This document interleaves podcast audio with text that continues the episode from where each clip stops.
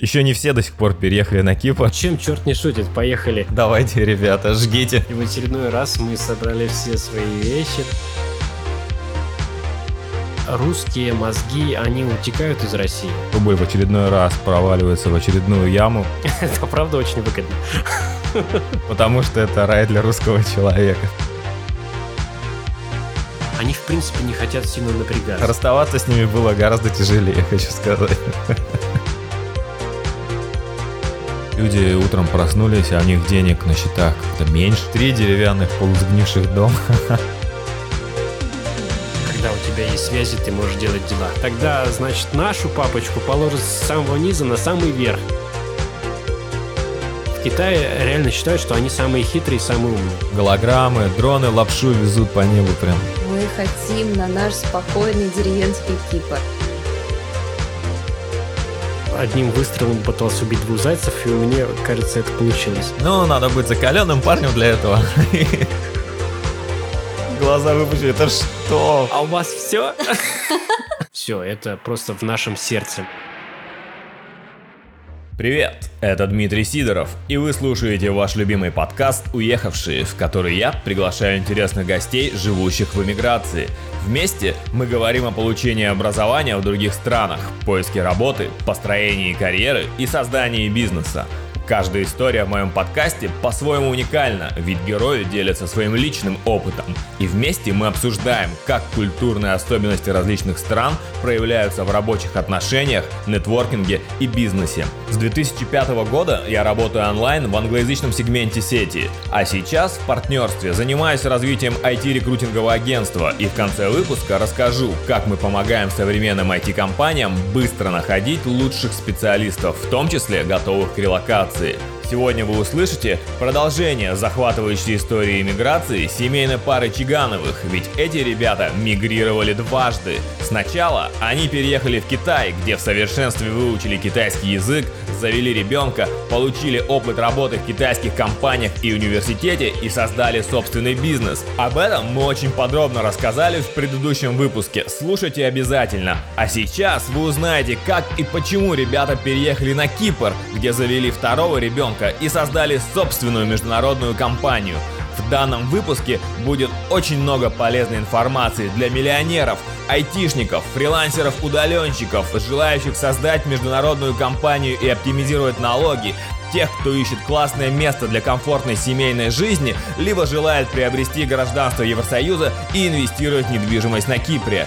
Спасибо всем, кто оставляет отзывы в Apple подкастах, Кастбоксе и на других платформах, где вы слушаете уехавших. Расскажите о моем подкасте друзьям, ведь именно благодаря вашим отзывам и обратной связи я нахожу интересных гостей и делаю крутые выпуски. Спонсор сегодняшнего выпуска – хорошее настроение. Именно благодаря хорошему настроению мы можем сделать больше, достичь поставленных целей и радовать своих близких улыбкой, вниманием и заботой. С приходом осени и наступлением зимних холодов природа угасает, и именно человеческое тепло выходит на передний план. Улыбнитесь! Подарите улыбку тем, кто сейчас рядом, и будьте в хорошем настроении. Впереди у нас с вами больше часа очень насыщенного интервью. Поехали! Привет, ребята! Рад снова слышать вас в подкасте «Уехавшие». Уверен, моим слушателям тоже не терпится узнать продолжение вашей истории. И у меня в подкасте каждая история уникальна, и вот вы первые, кто эмигрировал дважды и рассказывает свою историю про переезд сначала в одну страну, Китай, а теперь уже на Кипр. Но история в Китае у вас была такая очень длинная, и мы многие моменты не обсудили, поэтому думаю сейчас, рассказывая про Кипр, мы будем постоянно еще сравнивать с Китаем и особенности стран и какие-то менталитеты местных людей. Привет, Дима, привет всем. А, да, действительно, прошлый раз, когда мы разговаривали, было очень много моментов, которые действительно все забыли. Как бы это все не забыть в очередной раз, когда мы будем снова записываться. Всем привет! Я Очень надеюсь, что это интервью будет вам полезным. Вы сможете узнать что-то новое для себя и просто провести хорошо время. Супер, я тоже думаю, интервью будет безусловно полезным, потому что у Кипра и России и вообще русскоязычных стран такая тесная связь. И, по-моему, еще не все до сих пор переехали на Кипр, и многие люди сейчас собираются. Ну и, как обычно, когда рубль в очередной раз проваливается в очередную яму, иммигрантские настроения в России, они с новой силой силой разжигаются. Это точно подмечено. Сейчас, как никогда, во всех странах СНГ, наверное, такое настроение э, витает в воздухе. И особенно с происходящим в Беларуси, как бы это все подогревает и Россию, в том числе. Такая интересная сейчас ситуация мировая. Да, и как я еще несколько лет назад э, с одним из основателей компании общался, спрашивал, почему они офис с разработкой устроили на Кипре. они ответили, если кратко, то э, потому что это рай для русского русского человека. И сейчас с вами мы узнаем, действительно ли это так. Ну, давай попробуем. Да, давайте попробуем. В прошлый раз вы сказали, что в основном причина, по которой вы решили переехать из Китая, это дети и то, что есть особенности такие вот в жизни для западных людей в Китае с детьми, которые такие неприятные. Так что вот всем слушателям я рекомендую предыдущий выпуск обязательно послушать. Как вы выбрали Кипр? Мы, в принципе, очень сильно любили Китай, нам все очень нравится, мы до сих пор его любим, но вот жизнь там мы уже это себе не представляем. То есть с детьми там это ну, гораздо сложнее. И, собственно, когда у нас появилась э, наша дочь, то есть он, Юля у нас забеременела, мы тогда уже начали задумываться о том, как оттуда уезжать. И я составил свое резюме на сайте Headhunter и, ну, так, особо не рассчитывая, но имея его там, а, думал, может быть, какие-то предложения поступят, потому что э, все равно, как ни крути, но я открыт предложением, возможно, какая-то уникальная дверь откроется, и можно будет куда-нибудь э, уехать и что-то новое для себя открыть, потому что мы легки на подъем. Мы все-таки думали, что мы вернемся обратно в Россию. Возможно, там устроим какую-то э, деятельность э, деловую, то есть мы будем там торговать с Китаем, то есть устраивать какие-то бизнес-отношения между Китаем и Россией. Кипр нас определил. Кипр, Кипр вырвался вперед и сказал, приезжайте, ребята, к нам, и мы подумали, ну, Юля уже рассказывала то, что я не сразу даже сказал об этом. Да, это было в предыдущем подкасте о том, что Ваня не сразу сказала предложение о работе с Кипра. Как-то не особо его рассматривала, так как на тот момент я была беременна, и мы были уже настроены на поездку на родину, в Москву. А, но а, после того, как он сказал об этом предложении, мы с ним подумали и решили, что, ну, как бы стоит, наверное, попробовать. И мы поехали на Кипр. Ну да, и как бы я помню то, что мы это уже тоже упоминали в прошлом подкасте, то, что э, Кипр для детей – это такое органичное место, то есть здесь и воздух, и вода, и, и английский язык. Я для себя понимал, что детям будет здесь намного лучше, поэтому мы, обговорив это все вместе с Юлей, поняли, что а чем черт не шутит, поехали на таком позднем сроке. Да, на самом деле, как бы у меня не стояло вопроса о том, что ну, перелет, да, о том, что роды на Кипре. После того времени, что я жила в Китае, и с условием того, что я рожала в Китае, мне как бы, ну, совсем не было каких-то страхов. Да, я понимаю, о чем вы говорите, и согласен с тем, что Кипр — это отличное место для такой спокойной жизни с семьей и детьми в хорошем климате и с довольно хорошей едой и образованием. А в каком году вы туда перебрались? 2017 год, да. сентябрь месяц. И ты, Ваня, я так понимаю, сменил сферу деятельности, то есть ты продолжил заниматься развитием бизнеса, но уже в другой, новой для тебя сфере, да? Да, в сфере недвижимости, в сфере иммиграции, инвестиций, иммиграция через инвестиции, то есть это покупка вида на жительство, покупка паспорта, ЕС. Да, это было что-то совсем новое для меня, пришлось вникать в эти дела. Ну, я бы не сказал, что это сложно, в принципе, достаточно все легко, потому что ты знаешь все процедуры, знаешь, какие есть критерии, знаешь, какие есть требования, изучаешь рынок э, значит, недвижимости. Ну, я работал на застройщика, как я, наверное, уже упоминал это в прошлом подкасте, и э, там, собственно, самая главная задача была это разрабатываешь агентскую клиентуру, агентскую сеть, и твои агенты начинают тебе отправлять уже клиентов. И с клиентами ты уже начинаешь работать по объектам недвижимости, которые подходят под э, определенные паспортные или вид, вид на жительство программы. А компания киприотская была? Да, да. Ну, на самом деле, она является кипрской компанией, да. Но, тем не менее, владелец компании, он изначально русский. Он, на самом деле, на рынке э, недвижимости Кипра очень сильно выстрелил, потому что у него был совершенно новый подход. Он строил более современную недвижимость, э, которая в современном стиле, в скандинавском стиле, которая сейчас, в принципе, строится по всему острову. Ну вот он был одним из первых, кто это сделал, и за счет этого он очень быстро выстрелил, так скажем, за год э, он продал очень много объектов недвижимости и заработал приличные деньги. Угу. А ты работал с клиентами из Китая, зная свой китайский язык, используя вот эти знания, или откуда были клиенты основные? Да, конечно, основные клиенты у меня были китайцы. У, у компании, в которой я работал, изначально были проблемы вообще, ну, как бы просто белый лист, считай, на китайском рынке, и мне необходимо было связаться со всеми миграционными агентствами, которые находились в Китае, для того, чтобы наладить с ними сотрудничество. При этом, при всем, они, как бы, естественно, уже знали про Кипр, уже давным-давно сюда свозили своих клиентов. Именно в эту компанию, где я работал, они не особо везли. И мне необходимо было их э, уговорить работать именно с нами. Да, но при этом, при всем, я еще и работал и с англоязычными, и русскоязычными клиентами, конечно же. А насколько тебе приходилось работать именно с киприотами в данном бизнесе? Или у тебя связи были именно вот э, русскоязычные корни и китайцы? Ну, я не сильно был связано, но тем не менее по работе необходимо было с ними э, разговаривать. И, и, конечно же, особенности этого общения я тоже на себе ощутил. Вот. Как бы, когда у тебя есть специфичный вопрос от клиента, тебе необходимо узнать его. И в компании, естественно, не только русские сотрудники работали, но и из Великобритании, и местные. Ты же заметил наверняка сразу же по приезду вот эту разницу в менталитете киприотская сига-сига и китайская вот этот трудоголизм, как вот это в работе проявляется? Ты подметил совершенно верно, в Китае есть вот этот трудоголизм, однако он иногда смешан с неким пофигизмом, то есть они готовы отпахать свои определенные часы. Есть, конечно, которые работают сверхурочно, но, как правило, молодежь, которая сейчас есть, она все-таки уже старается не перерабатывать свои часы и работает, ну, как чисто по Западу. Ну, я, по-моему, это тоже уже упоминал в прошлый раз, то, что сейчас Китай, он сильно вестернизируется. Конечно же, отличие огромное с Кипром, потому что на Кипре, конечно же, день не начинается с фраппе, тебе нужно обязательно прийти на работу, спокойно сделать свой фраппе,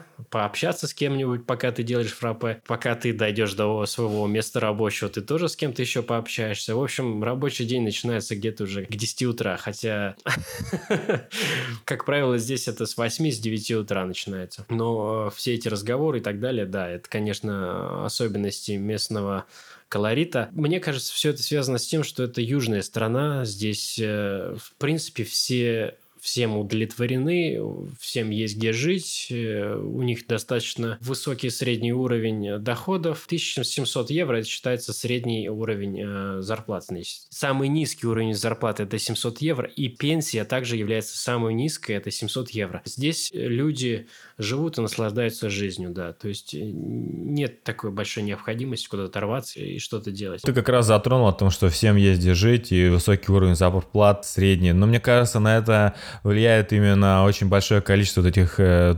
высококвалифицированных трудовых иммигрантов и тех, кто обслуживает эту сферу, как такие бухгалтеры, юристы, финансисты, вот это все банковское дело.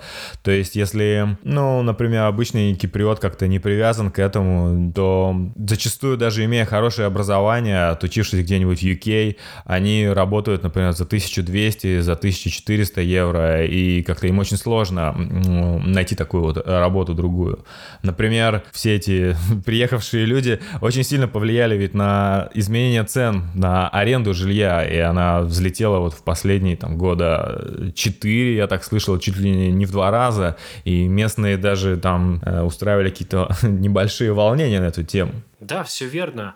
Но я вот опять же хочу сказать по поводу людей, которые здесь живут. Я вот знаю такую вещь, что здесь практически больше 90% населения имеют высшее образование. Кипр, он в плане сферы услуг, это прям обитель, не знаю, какое правильное слово подобрать. То есть это место обетованно, да, то есть это тут все на этом строится. То есть э, и аудит, и банковские услуги и так далее. Не все, естественно, люди хотят добиваться каких-то особых вершин э, и каких-то высот, потому что они, в принципе, не хотят сильно напрягаться. Они просто наслаждаются той жизнью, которая у них есть. У них есть красивые горы, красивое море, красивые пляжи, красивые женщины.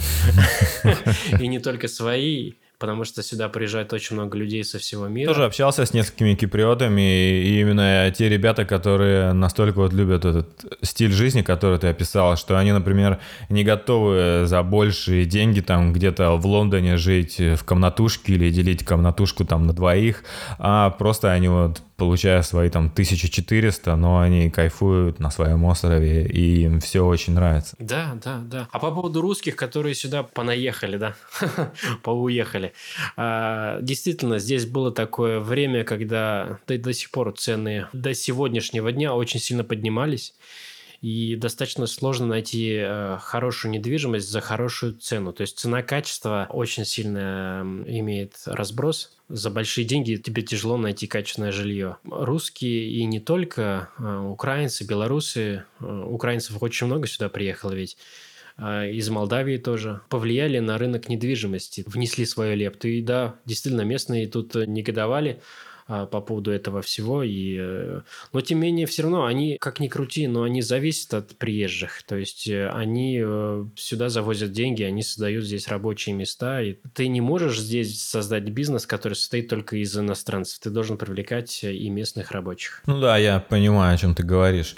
И слушай, после того, как Кипр перестал быть колонией UK, именно Россия и российские деньги, они составляют наибольшую часть инвестиций на Кипр, я вот насколько знаю правда ли это так? Да, ну тут еще связано с тем, что Кипр все-таки был очень особенно офшорной зоной, и здесь отмывались большие деньги. Сейчас это не так, сейчас здесь, как сказать, не так. Все равно на каких-то особенных уровнях это все проводится, но сейчас это все стало гораздо сложнее, потому что контроль идет более жесткий от Евросоюза того же самого. На удивление США пытается как-то все это дело контролировать. А, ну, США везде все контролируют.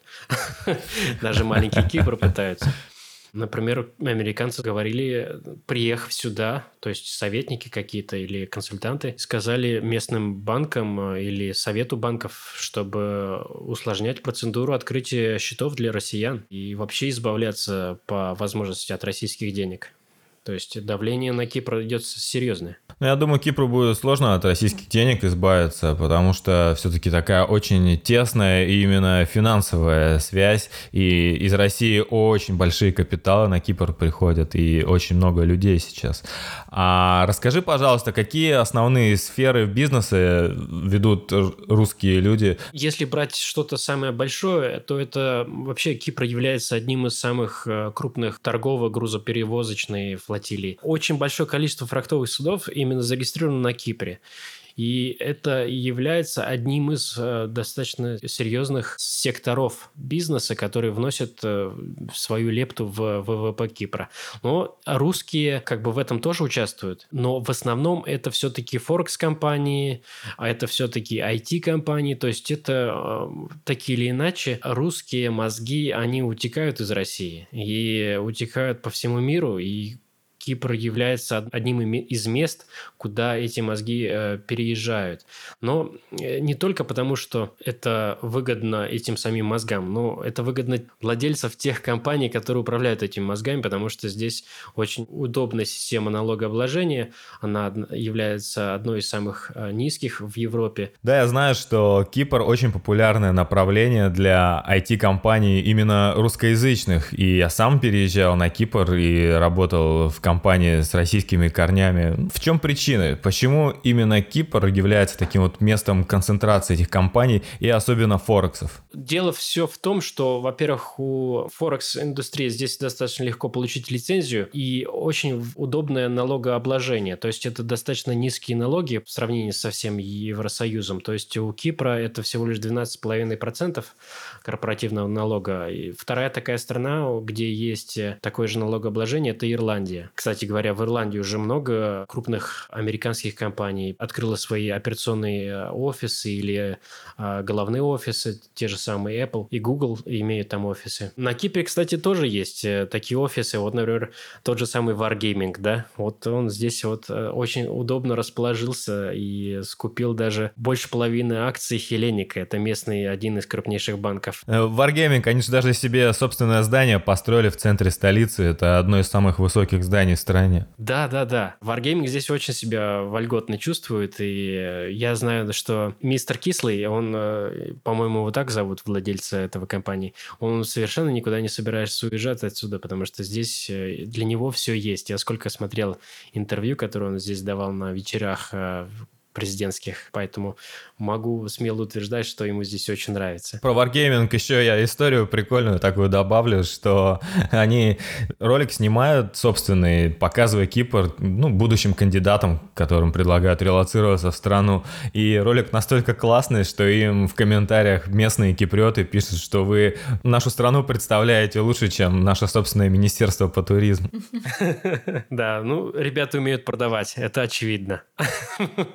Все это связано еще с тем, что вот на примере Wargaming у них определенная есть заработанная интеллектуальная собственность. И, и тут есть особенный режим, он называется IP-Box режим. При э, соблюдении условий этого режима твой корпоративный налог может быть снижен с 12,5 до 2,5% э, сберегаешь огромное количество денег, которые ты можешь либо реинвестировать, либо забрать себе э, дивидендами. Кстати говоря, по поводу дивидендов, роялти и процентов с акций, здесь есть особый тоже статус, называется non-domicile. Он что дает? Он дает тебе право на 17 лет не платить никаких налогов на эти доходы. То есть вот буквально ты, э, значит, заплатил этот корпоративный налог, заплатил НДС, и все остальное ты забрал себе. И это не облагается никакими налогами. Ну, слушай, это и правда очень выгодно.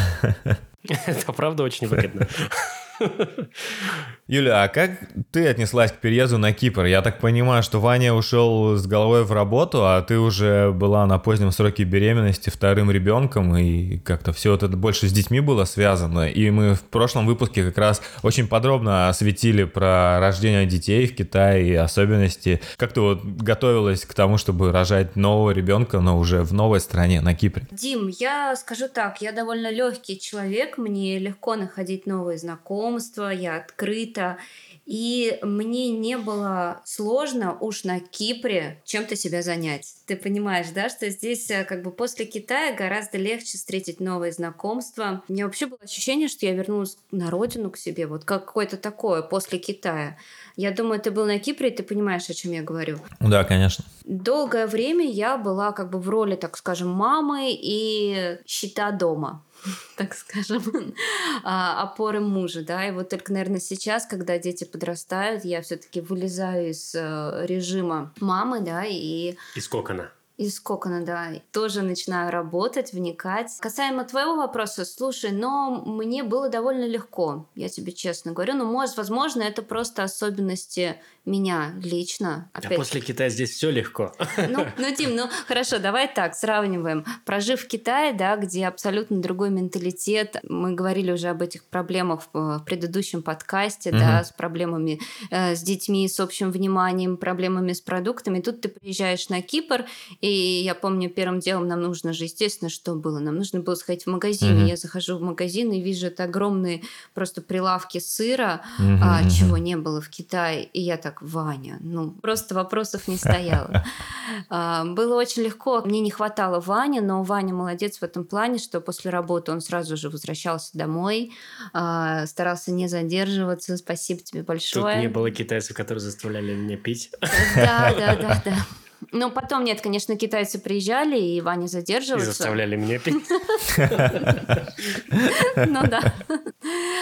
Что еще сказать? Э, было довольно легко. Я обзавелась подругами, Ваня работал примерно до 6 до 7 вечера. Выходные мы проводили вместе, узнавали новые места Кипра. А где вы поселились на Кипре? В каком городе или деревне? Когда мы только приехали на Кипр, мы поселились, э, значит, э, в том же месте, где и компания в основную свою деятельность ведет. Это Лимассол. Мы жили, я думаю, там же, где и ты. Все начинают жить оттуда.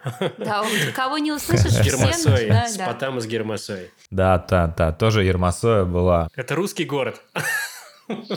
Это да. Русский город на Кипре. Когда у тебя есть дети, то жить, конечно, в городе уже не так комфортно. И вот сейчас... Ну, для нас, для кого-то комфортно. Ну да, вот Для, ну, для нас вот некомфортно. Мы хотим, чтобы дети могли не просто в квартире сидеть, а, и бегать там э, по голове у родителей, а бегать во дворе. Вот мы сейчас э, живем, э, например, в Пиргасе, это пригород Лимассола. Лимассол это вообще топовое направление на Кипре, по-моему, для всех компаний айтишных и для вообще релацирования. И там же и строят очень крутые объекты на побережье. То есть, я думаю, и строительство вот эти, и инвестиции, все это тоже там. Да, все верно. Но на самом деле почему-то очень много везло агентов именно на в Пафос.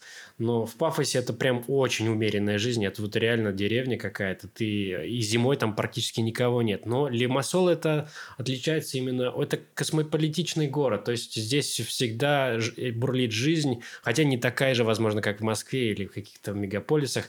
Но здесь всегда что-то происходит и всегда есть жизнь. Айтишные компании, как правило, выбирают действительно Лимассол, либо Никосия. Но Никосия это, это как бы и столица. Там все административные здания есть, но там нет моря, и море тебя никогда не обдувает. Там очень всегда жарко летом и огромные пробки, потому что улицы, они достаточно узкие, а машин очень много. А сколько всего сейчас населения Кипра именно киприотской части? Здесь достаточно большая проблема – это собрать статистические данные.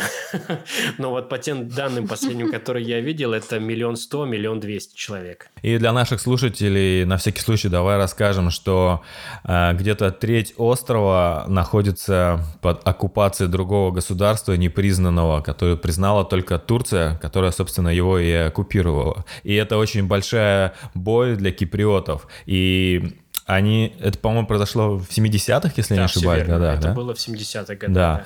В 70-х годах. И, ну, с точки зрения пляжа и природы, это самая лучшая и красивая часть острова. И именно тогда в 70-х годах там находились самые люксовые отели, которые были на год вперед забронированы британцами, потому что там были самые крутейшие пляжи, роскошные. И действительно, остров разделен на две части, и для кипретов это очень большая боль. И я так понял, что там есть такой хм, политический трюк. То есть э, турки завезли на свою часть больше турков, чем живет кипретов на кипретской части. И так как у них в парламенте демократия, то в случае, если опять объединиться сдвинется, ну как, в одну страну весь остров, то турки будут представлять в парламенте большинство, и поэтому это такая как бы палка о двух концах. Вот ты, ты, интересную тему очень сильно затронул. Как бы, да, очень много киприотов, которые здесь проживают, они говорят, что самые красивые части Кипра находятся именно в той части, то есть в северном, на северном Кипре. По традиции, как турки это делают, э, они сделали очень интересные э, отели там, хоть и были, э, отели там всегда были, но те, которые они сейчас построили, они ничем не уступают тому, что есть в той же самой Турции, то есть и всегда есть вот это all-inclusive инклюзив. В воздухе витает э, дух объединения, но все это настолько сложно из-за, я не знаю, как это сказать, закручено между крупнейшими государствами. Uh-huh, uh-huh. Мне кажется, это просто никто никому не даст сделать. Э, и будут все использовать эту карту каким-то образом выгодную для себя. Uh-huh. Турки, например, вот э, есть вот в этот город Вороша, да? Да, Он да, хоть да. и под он хоть и находится под контролем э, ООН, но турки все равно его могут каким-то образом использовать. Давай еще расскажем нашим слушателям, что Ворош – это такая зона отчуждения, это такой городок, который закрыт, заброшен, но в нем стоит множество зданий именно от крутых крупных отелей, из которых все ценное как раз в 70-х вынесли. Да. И туда не, не пускают никого. То есть можно приехать на пляж, и там стоит забор и вышка с автоматчиком, и ты можешь купаться в море и смотреть на эти заброшенные здания. Я вот там был, это прям производит впечатление даже так, за забор заглянуть, прям ух. Очень много видео можно увидеть, э, снятого с дронов. Это очень интересно, увлекательно, потому что ты буквально находишься в современном мире и подлетаешь к этому городу заброшенному, и ты уже в 70-х. Это очень интересно. Предупредим наших слушателей, что если вы прилетаете на греческий Кипр в Ларнаку, ни в коем случае нельзя пограничникам говорить о том, что вы собираетесь посетить северные территории, как называются они на Кипре. Потому что Кипр не признает эту оккупацию, они считают, ну, не признают эту страну, они считают эти территории оккупированными, называют их северные территории. Если вы прилетите в страну и скажете, что вы собираетесь туда, вас просто вышвырнут из страны, и, может быть, еще даже какие-то проблемы при следующем въезде в ЕС возникнут. Да, кстати, это очень полезный совет такие вещи действительно говорить не нужно. Но это как бы никто все равно вас не ограничивает, вы всегда можете потусоваться немножко на греческой, а потом съездить на, на турецкую часть. Совет э, тем, кто поедет. Вот, например, на греческой части нету никаких камер. Ну вот на данный момент. На момент записи этого эфира никаких э, э камер э, на трассах не существует. Только, возможно, какие-то полицейские посты, которые может стоять с радаром. А вот на турецкой части там везде стоят камеры, так что надо быть аккуратнее. И купить страховку на границе. Да, обязательно. Я вот ездил на пару дней, и действительно, я признаю, там очень красивая природа, там такие прям невероятные виды, вроде ты на том же острове находишься, но прям даже вот ты смотришь на море и выглядит иначе, прям очень круто. Мы вот очень любим э, Фомагусту, то есть это греческую часть, там, где Аянапа. Вот для нас, после того, как мы приехали на Кипр, мы побывали впервые на Ниси-Бич, все, это просто в нашем сердце. Мы, мы каждый раз пытаемся найти что-то лучше, чем Ниси, но у нас ничего не получается. А Курион? Курион... Ну, конечно, были много раз, но... Я терпеть не могу гальку. А, вот в чем дело. Ну, и понимаешь, мы тут судим, как бы нам же с детьми, а там всегда волны большие, и да. не очень а, удобно. Да, да, да там виндсерферы, всякая вот эта штука, там волны действительно большие. Там очень много... Ну, там красиво, безусловно, там да. очень красиво. Я туда предпочитал ездить, когда, если речь там о том, чтобы на море побывать, то где-то вот в ту сторону Курион, и там перед ним и дальше еще какие-то пляжи, уже и не помню их названия, но тоже какие-то интересные местечки. Lady Smile, вот это тоже достаточно приемлемый вариант, если ты не хочешь никуда далеко уезжать и находишься в Лимассоле. На Lady Smile это Акротири, тоже тут э, как бы Кипр, он очень интересный, потому что здесь три страны находятся, да? Тут есть и Кипр, греческая часть, и Турки, турецкая часть, и еще и Великобритания. Угу. Военные базы. Да, военные базы Великобритании. Э, королевские военно-воздушные силы Великобритании. Еще радары стоят, то есть в Фомагусте там тоже достаточно большая часть. И с дроном тут вот в этом плане достаточно бывает сложно. Сердечко очень сильно нервничает, а то может сигнал потеряться. И дрон будет учиться плавать. Кстати, если мы уже заговорили о природных красотах и местах, то я вот таким хочу поделиться. Я когда вспоминаю Кипр, я частенько вспоминаю о горах Тродос. И хоть я там бывал, может быть, раз 10, но я зачастую вспоминаю именно об этом, потому что там такие реликтовые сосны и проложены просто десятки маршрутов именно для трекинга. Все так сделано очень хорошо, прилично, такая тропа проходит, совершенно дикая, ты гуляешь, гуляешь, отойдешь куда-то, а там у тебя вдруг там за 5 километров лавочка и даже урна есть, которую убирают, прям очень классно. Абсолютно всеми руками за то, что ты говоришь, потому что это действительно уникальное место в плане того, что ты можешь в один и тот же день зимой поехать в Тродос, кататься там на лыжах, и в тот же день спуститься на берег и пойти плавать. Ну, надо быть закаленным парнем для этого. ну да, можно и поплавать зимой. ну, я же не говорю про февраль месяц. Э, ну, в общем, да, так как бы есть такая возможность. Все остальное зависит от тебя. ну, да, Тродос, Тродос для нас тоже является неким особенным местом, потому что прибрежная часть, она не такая густо лесная, заселенная лесами. Поэтому, когда вот хочется леса, мы же все лесные люди из России, то мы, естественно, выезжаем в Тродос, походить там по этим тропинкам, меня, чем я старше становлюсь, тем больше вот это как-то больше к природе тянет. И вот когда я нахожусь в Тродосе, я прям такое единение с природой чувствую, что вообще очень хочу вместе с детьми собраться и походить по этим тропинкам. У Пафоса есть э, несколько каньонов тоже с тропами. Они очень красивые. Я не знаю, ты успел там побывать? Мы еще не успели, но очень видели много фотографий. Складывается впечатление, что, знаешь, мы нигде не бывали, но все слышали. мы все-все знаем, но не... Ну, это классно, что вот вы там уже почти три года, и все равно есть еще что посмотреть. Да, это очень круто. много мест. Нам очень нравятся деревни в Кипре. Которых, кстати, очень много по пути вот туда вот в Тродос. Так это же просто, понимаешь, это же прекрасно. То есть мы, как мы обычно делаем, мы с утра мы едем на море, уже около 5-6 часов мы выезжаем куда-нибудь в деревню на ужин.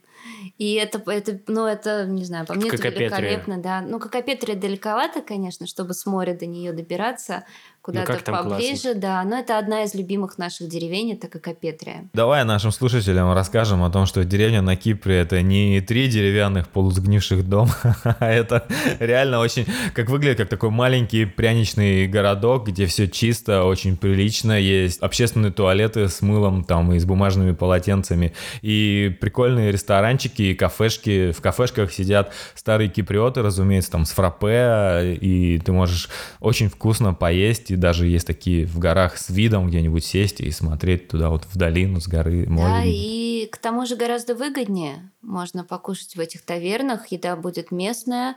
а, Вкуснее, больше. Вкуснее, да, и порции будут больше. Ну вот мы затронули тему больших порций. Это как раз повод провести параллели с Китаем. Давайте, ребята, жгите. Расскажите, где порция больше. Но в Китае все-таки порции больше. Да. Я считаю. М, Даже так. Да, мне кажется, Но- что все-таки больше. Ну, Тут другое, другое. Тут больше мяса. Там в Китае меньше мяса, больше всякой зелени. Перебью. В Китае порция рассчитана сразу на нескольких человек, так как едят из общего блюда и накладывают себе. А Да, да, здесь, а, ну, у тебя уже как бы, ин- так скажем, индивидуальная твоя, да, персональная порция. В основном. Ну, вот тут как бы вот существует это вот мизе, да, рыбное или мясное. И оно не как бы говорят, что оно как бы рассчитано на одного человека, но по сути два, два человека могут легко наесться.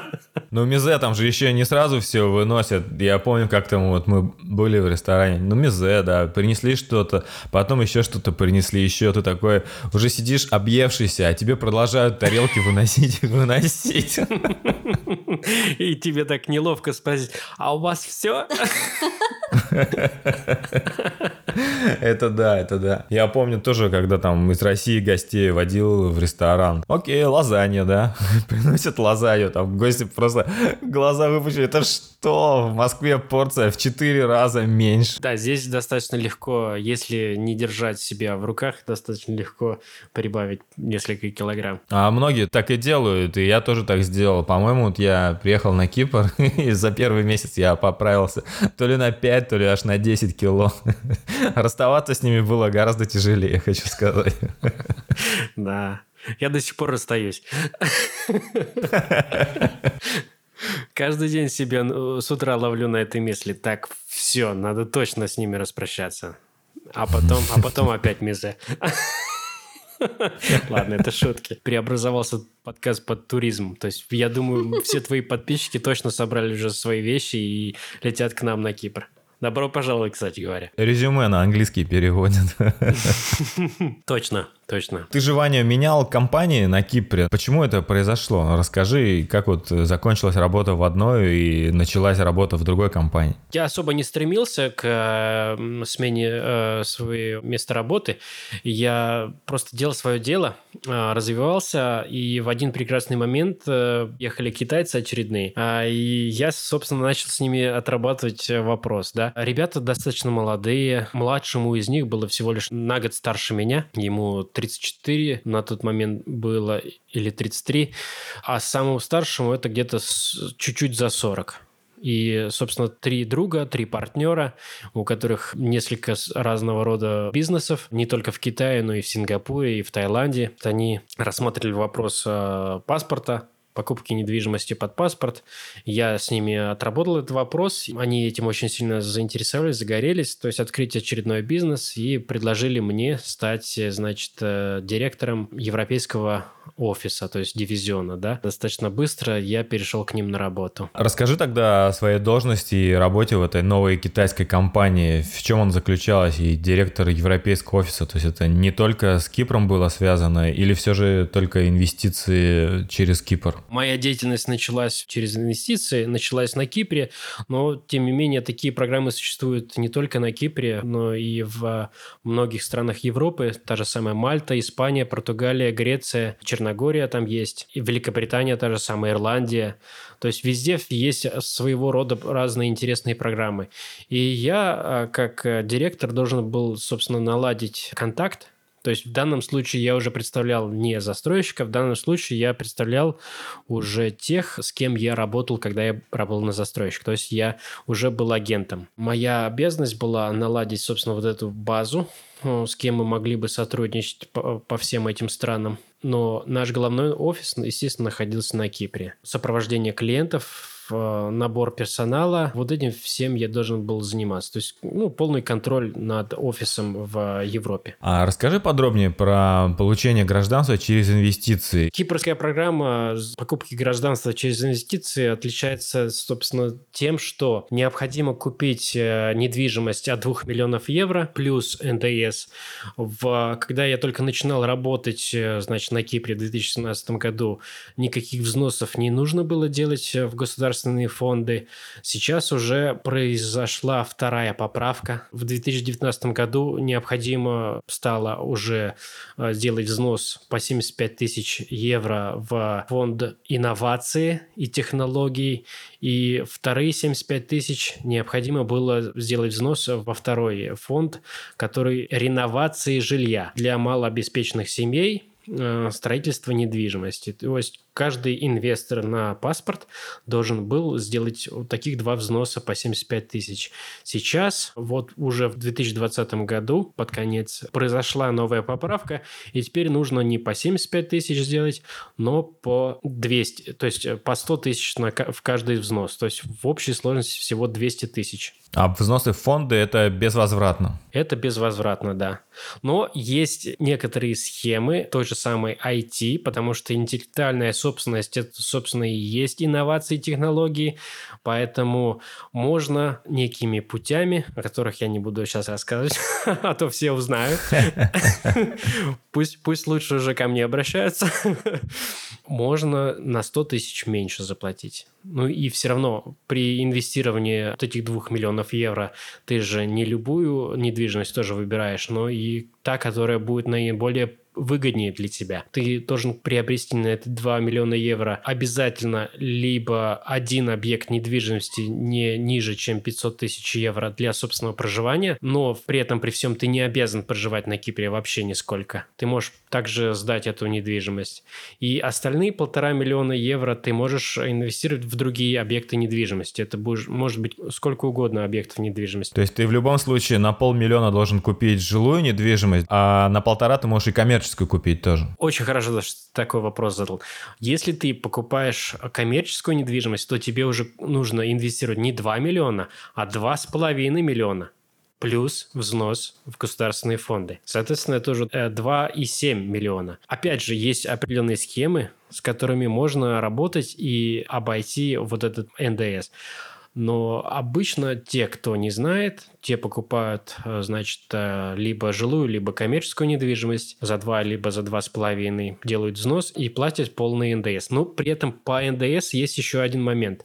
Можно сделать, есть льгота, ты можешь с 19% НДС снизить до 5%. А на первые 200 квадратов крытой жилой площади. Все, что свыше, ты должен будешь платить э, э, полный НДС. Слушай, тогда я сразу понимаю, почему более популярна какая-нибудь элитная недвижимость, потому что квадратов меньше, вот эти 200 ты можешь купить как раз за очень высокие деньги, да? То есть это те, которые фронтальные с видом на море. Угу. Вот это, наверное, ты называешь э, элитные жилые объекты или, или какие? Trilogy, One Limassol, Лимассол, вот эти вот, которые Да, строят сейчас да. Лимассоле на Но- побережье. Ты тут, по сути, покупаешь просто один объект, но на самом деле я не знаю, реально ли это выгодно. То есть я считаю, что это не- недостаточно выгодно. Лучше купить несколько ликвидных э, объектов и начать их сдавать, либо же держать э, у себя в кармане и продать через уже 5 лет. Потому что раньше было 3 года, необходимо было держать свои инвестиции, теперь 5 лет. При определенных схемах там можно, кстати говоря, э, достаточно выгодно перепродать. Я, опять же, не буду это сейчас говорить. Купить один объект на 2 миллиона и не знает сколько, э, и ты его потом не сможешь продать, потому что сейчас, вот, например, с этим ковидом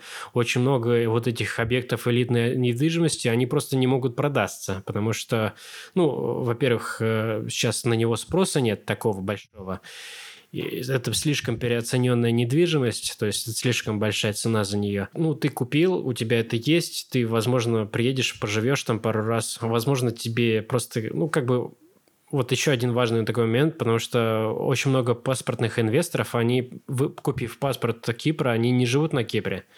Э, Достаточно маленький процент из них, они остаются на Кипре. В основном все уезжают в какие-то другие страны Европы, потому что с этим паспортом ты можешь жить в любой стране Европы, в той же Швейцарии, делать бизнес, учиться, как и обычный гражданин Евросоюза, потому что ты становишься полноправным гражданином Евросоюза. А гражданство получают и члены семьи, то есть там жена, муж и дети, да? Жена, муж и дети. Можно еще родители, но для родителей нужно еще дополнительно купить объект недвижимости на 500 тысяч. А скажи, пожалуйста, почему именно вот Кипр популярен, допустим, среди китайцев? Испания 500 тысяч или я путаю что-то? Испания 500 тысяч – это не паспорт, это вид на жительство, и ты должен будешь прожить там 5 лет, и только после 5 лет ты сможешь получить гражданство. То же самое в Португалии. Ну, единственный, кто может конкурировать с Кипром, это Мальта. Там а, примерно за такие же деньги, но там инвестора просто не проходят проверку. Потому что они на Мальте требуют слишком много документов, и особенно китайцы, ввиду своей эм, коммунистической страны структуры, они не могут просто предоставить. Э, то есть они не могут в той степени раскрыться, которую от нее требуют. А вот на Кипре как раз-таки э, это легче сделать, поэтому выбирают Кипр. И сейчас вот, например, такая же эм, в- штука появилась, если тебе где-либо отказали даже не в получении гражданства, а в получении шенгена. Если отказали в гражданстве, то тебе точно уже нигде не, не- на Кипре не дадут э, оформить гражданство. Но и в случае шенгена ты можешь попробовать еще раз, э, но это уже будет гораздо сложнее. Даже так. Да, поэтому выбирают сразу э, Кипр. На данный момент пока это все-таки реально, но кто его знает, как там дальше будет Евросоюз себя вести с той же самой США и что там дальше будет, но Кипр не планирует э, сворачивать эту программу, хотя на него очень сильно давит. Звукорежиссер выпуска Михаил Симашко делает из подкаста «Уехавшие» пахлаву для вашего слуха, в которой 0 калорий и 100% удовольствия. А ваши комментарии и оценки помогают мне находить интересных гостей и делать выпуски чаще. Будьте добры, уделите минуту вашего времени и напишите отзыв в Apple подкастах или на другой платформе, где вы слушаете «Уехавших». Подписывайтесь на телеграм-канал Уехавших, где я публикую анонсы, дополнительную информацию, трейлеры и эксклюзив. И на Инстаграм, в котором можно увидеть моих героев и пообщаться в комментариях со мной, гостями и другими слушателями. Обязательно расскажите про мой подкаст своим друзьям и отмечайте Уехавших в сторис инсты и других соцсетях. И обойти рекрутинговом агентстве, которое я сейчас развиваю в партнерстве. Мы помогаем современным IT-компаниям быстро находить нужных специалистов, в том числе и готовых к релокации, и предоставляем подходящих кандидатов в первую неделю работы по вакансии. Мы не берем предоплату и предоставляем гарантию замены на период испытательного срока. Мы ориентируемся в технологиях и знаем, как находить людей, а не заваливать руководителей ворохом резюме. Поэтому после первого обращения 95% заказчиков становятся нашими постоянными клиентами. Наш фокус на специалистах от среднего уровня до высших управленцев. И помимо программистов мы находим продуктов, проектов, технических директоров, маркетологов и специалистов по развитию бизнеса. Основной спрос у нас, конечно же, на разработчиков уровня middle и выше. По вопросам найма пишите в личные сообщения. Все ссылки в описании. Каждом выпуске подкаста «Уехавшие» уникальная история человека или даже пары от поиска своего призвания до иммиграции и построения карьеры и бизнеса за рубежом. Прослушайте все эпизоды и поделитесь впечатлениями в соцсетях со мной и друзьями.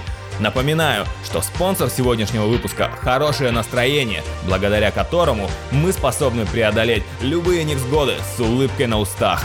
Пойте, танцуйте, дарите тепло своим близким и будьте в хорошем настроении. Услышимся, будет интересно. Автор и ведущий Дмитрий Сидоров.